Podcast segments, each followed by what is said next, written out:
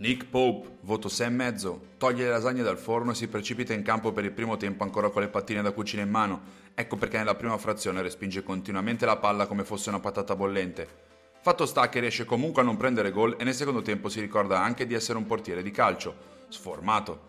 Raffa Leao, voto 5, la UEFA lo incorona migliore in campo per il Newcastle si inventa uno slalom gigante in area di rigore e piuttosto che servire Ciucuezze praticamente a porta libera, preferisce cercare il petrolio con un colpo di tacco che costerà la rizzolatura di San Siro. Nel secondo tempo usa la testa solo per colpire il cross di Florenzi, ma prende la traversa. Trivella. Samuel Ciucuezze, voto 6. Il piccolo folletto nigeriano esordisce da titolare in una serata di gala. Si fa sistemare le treccine e la sfiga lo porta subito ad avere due volte la palla sulla testa per la palla del vantaggio, ma entrambe le volte colpisce con la stessa convinzione che ho io nel pulire il pavimento di domenica mattina si libera 30 volte sulla fascia lo servono 5, poi quando nel secondo tempo lo servono, Pioli lo toglie. Povero Gabbiano.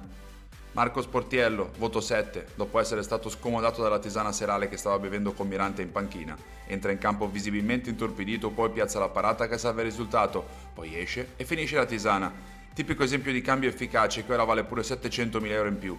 Cardinale Intensifies.